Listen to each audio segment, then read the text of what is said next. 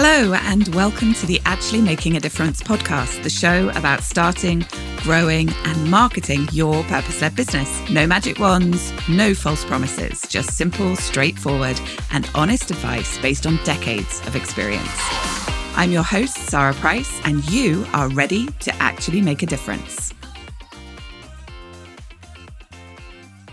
Hello, and welcome to this episode of the Actually Making a Difference podcast the one stop shop you need to help you to get your impact business up, running, and growing. And today's episode has been prompted, inspired by one of my wonderful clients in the Actually JFDI membership, Catherine Gale. Catherine has been rediscovering her journaling habit so far this year and sharing her journey very openly and very courageously across her social media channels. Not only is she enjoying the benefit of increased engagement across Facebook and LinkedIn, and I believe Instagram as well, she is also enjoying the many benefits that come from regular journaling. Now, most people listening to this podcast will probably know that journaling can be useful in your personal life. We all have way too many things to think about every day, and with so many thoughts whizzing around in our minds, it's easy to get trapped in our own heads, which can lead us to feeling anxious and overwhelmed.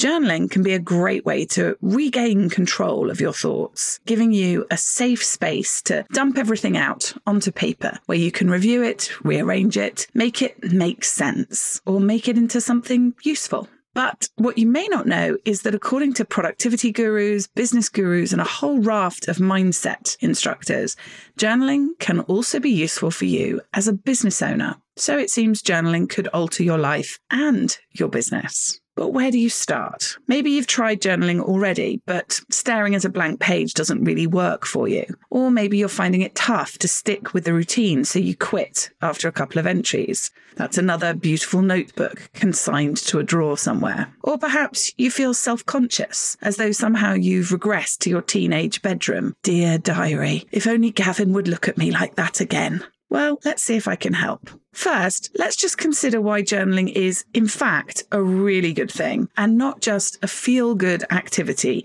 espoused by those who want to sell you reflection cards, candles, and new notebooks.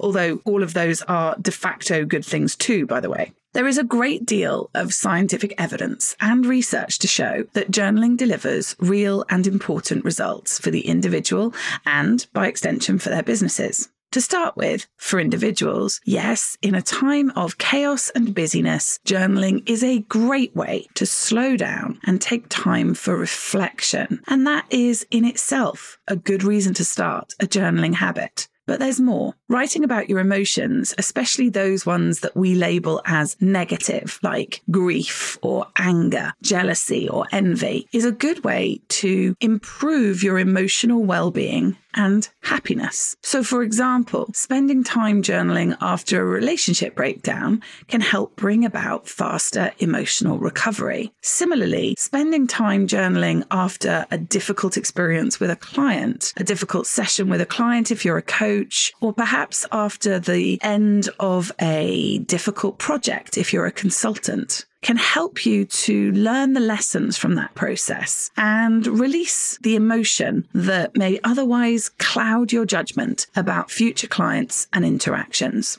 And there are also studies to show that regular journaling can not only lower anxiety and therefore help your mental well being, but it can also boost your immune system and speed up physical healing.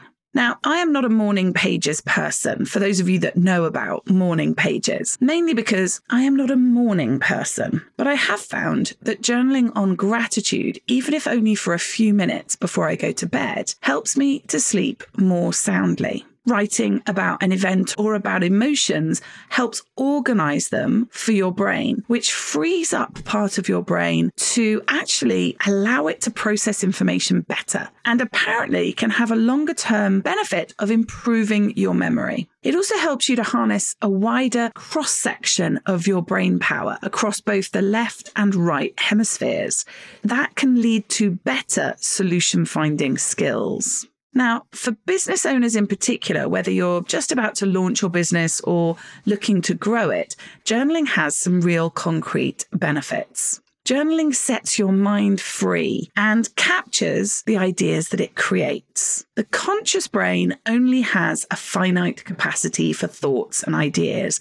And if you're someone with a lot of creative or creator energy, i.e., you're someone who constantly comes up with new ideas, journaling can be a great way to get those brilliant business ideas out of your head, literally freeing up headspace and getting them onto paper so that you can return to them at a later date. Journaling also helps you to let go of bad ideas. You can review your musings, evaluate which ones might actually have legs and which were just a great idea at the time. It can make you more productive by releasing your brain from the responsibility of holding on to everything. So you're freeing up space for creativity and for other ideas to come along, take root, and expand. And it also creates a record, which means that you can track your ideas from their origin to their delivery and beyond, which can be really useful in later analysis. And for those of you that are marketing and promoting your own businesses, journaling can help you to work through concepts, ideas, and approaches. It can be a really useful brainstorming tool to develop content ideas. And in fact, I most recently used it when musing on a problem with a specific funnel that I was trying to develop that was really getting stuck in my head. And just spending half an hour journaling through the problems and the possible solutions and the different routes that I could take helped me to get to clarity. Now, I have the same attitude towards journaling as I do towards self care. There is no universally right way to do it. But of course, it does require you to actually get started. And if you're not sure where to start or how, then let me give you some ideas. First, let go of guilt and should. Let's deal with the journaling guilt issue. If you do not journal every day, do not be concerned. The sky will not fall down. And whilst every journaling guru out there will tell you that regular journaling is a great and useful tool, the reality is that too much of a good thing can, in fact, be too much. There's really good research to show that journaling every day can actually be a little overwhelming, and that three to four days a week for maybe 15 to 30 minutes at a time is the ideal. Try it with a pen. Again, lots of research to show that the act of actually writing something out by hand helps you to retain more information. Something that I learned when I was revising for exams, and I would literally write out all of my essays by hand, all of my revision notes by hand, and for days afterwards would be able to remember them almost word for word but it also activates more areas of the brain. So by writing something out by hand, you are better able to unlock memories and trigger creativity. So do try it with a pen first. But remember, there's no universally right way to do this. So feel free to type it out on screen if that becomes your preferred method. Next, don't try to be Tolstoy. Your inner perfectionist is going to want to get involved. There's going to be a little voice at the back of your mind that is outraged by your spelling, grammar, or sentence construction. You're going to have to let that go. Writing as fast as you can will help to silence that voice. So embrace bad writing. This is never going to be published. It is for you and for you alone. In fact, one of the other things that I would just as a tip about journaling, my best friend and I have a, I was going to say secret, but obviously not so secret anymore. We have a burn my journals pact. So, in the event of one of our untimely demises, the other one is committed to getting to their house as quickly as possible, finding their secret stash of journals and burning them before anyone else in the family gets a chance to read them.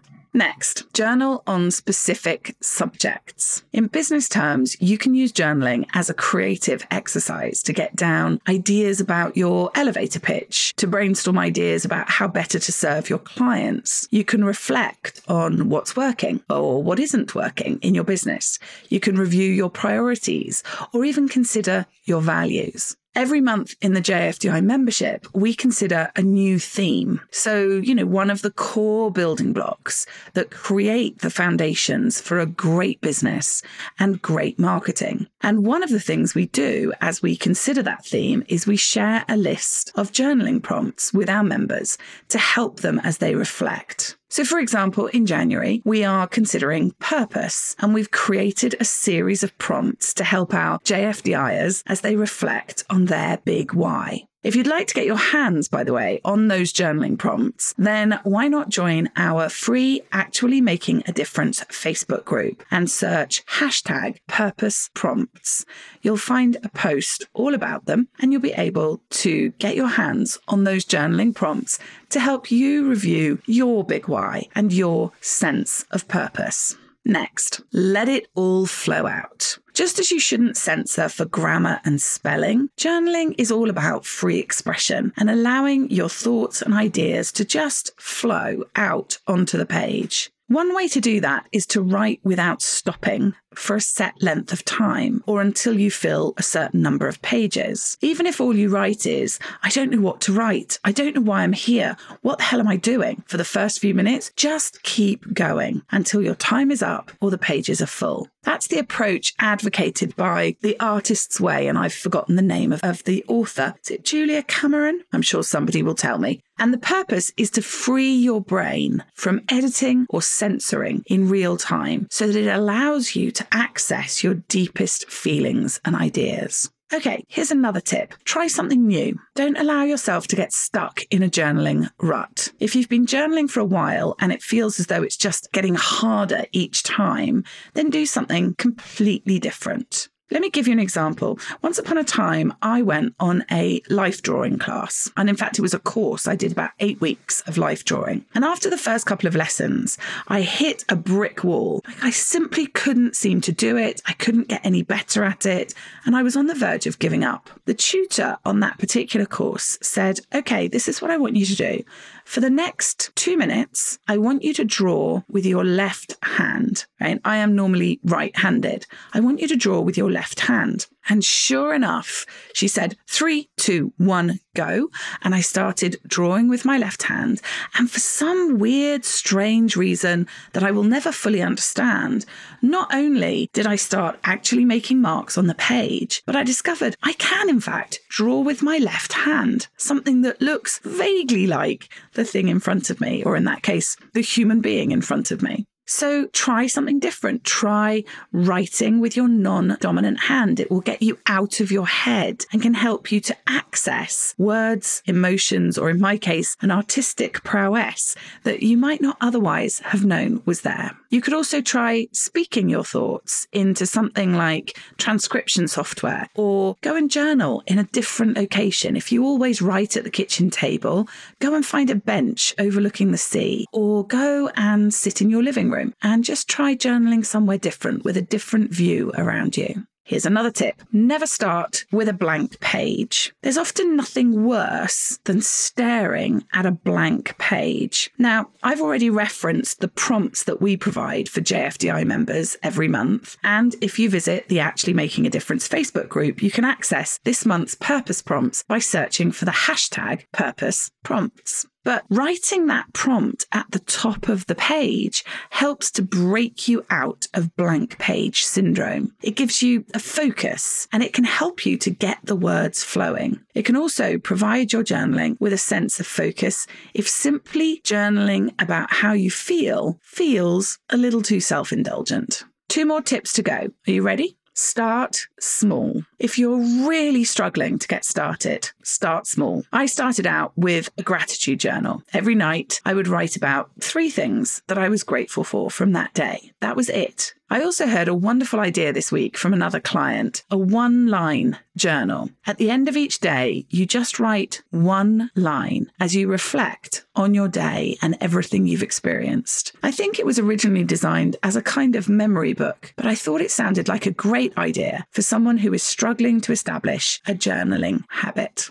My final tip tools. Remember, the only tools you really need to get your journaling habit started are a pen and some paper. Although, if this isn't an excuse to buy a gorgeous new notebook, then frankly, I don't know what is. But there are other tools that can help. Journaling prompt cards, for example, or specially designed journaling notebooks with a pre written prompt on each page. Reflection candles that burn for a set amount of time and can help you to find some focus Or if you're someone who wants to work on screen or digitally, as well as maybe using your Notes app on your phone or Word on your computer, you can use services like Penzu, which is a private and totally customizable online journal. I know, I get it. We're all busy. Starting and growing an impact business is hard work. So adding one more thing to your to do list can feel like an instant recipe for overwhelm, right? But I hope that this episode has convinced you that journaling can actually help you to organize and regulate your thoughts and emotions, to come up with new ideas, to access deeper levels of creativity and problem solving, and therefore can be good for your business. So, whether it's one line a day or three pages three times a week, just get started and give it a go because it's time and you are ready to actually make a difference. Thank you for listening to the Actually Making a Difference podcast with me, Sara Price. Come and join a community of purpose in our free and friendly Actually Making a Difference Facebook group. Because now that you're part of my world, you need never feel alone on this entrepreneurial journey, and you will always be welcome.